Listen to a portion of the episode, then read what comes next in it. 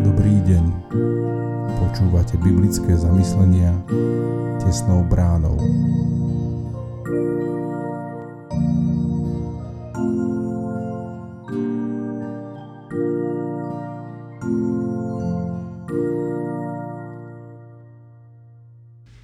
Dnes je pondelok 23. mája 2022. Božie slovo nachádzame v liste Galackým v 2. kapitole od 1. po 10. verš. Potom po 14 rokoch vyšiel som znovu do Jeruzalema s Barnabášom a vzal som so sebou aj Týta. A pohnutý zjavením šiel som a vyložil som im a osobitne tým, ktorí pokladajú za niečo evanielium, ktoré zvestujem medzi pohanmi či nebežím, alebo či som nebežal nadarmo.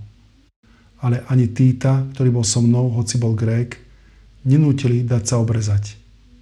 A to práve pre falošných bratov, votrelcov, čo sa vlúdili špehovať našu slobodu, ktorú máme v Kristovi Ježišovi, aby nás opäť zotročili. A nepovolili sme im a nepodali sa ani na chvíľu. Len aby pravda Evanielia zostala pre vás. Ale tí, ktorých pokladajú za niečo, Nezáleží mi, akí boli kedysi. Veď Boh nikoho neuprednostňuje. Oni vedúci nenaložili mi nič iné.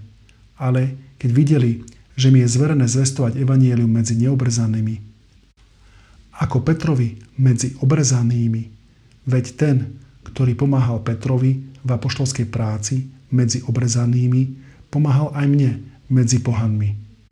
A keď poznali milosť, ktorá mi bola daná Vtedy Jakub, Kéfas a Ján, pokladaní za stĺpy, podali mne a Barnabášovi pravicu na dôkaz dohody, že my pôjdeme k pohanom a oni k obrezaným. Len aby sme pamätali na chudobných. A to som sa aj usiloval robiť. Ohrozenie pravdy Evanielia Pavol ide do Jeruzalema v sprievode bratov v Kristovi, Barnabáša a Týta, veriaceho Žida a veriaceho Gréka. Zďaleka však nejdu iba na zdvorilostnú návštevu vedenia cirkvy, ani na prehliadku mesta, kde Pavol prežil roky mladosti. Idú na Boží pokyn a dôvod ich cesty je veľmi vážny.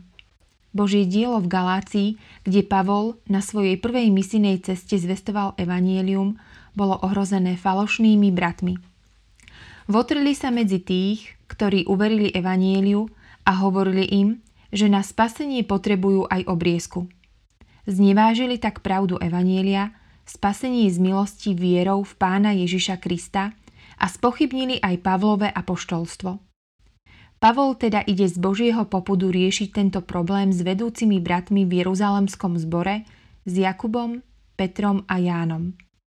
Keď im predložil evanielium, ktoré káže, nemali voči nemu výhrady, usúdiac, že je pánom poverený niesť evanielium pohanom, tak ako Peter Židom na znak toho, že Pavla a Barnabáša prijímajú ako svojich rovnocených spolupracovníkov, podali im pravice.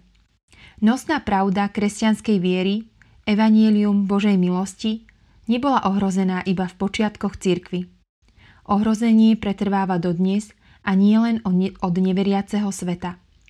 Falošní bratia prichádzajú a nepovedia otvorene, kto sú. Dávajme si dobrý pozor, aký je ich postoj pravde Evanielia. Zamyslenie na dnes pripravila Anna Koláriková. Modlíme sa za cirkevný zbor Krpelany.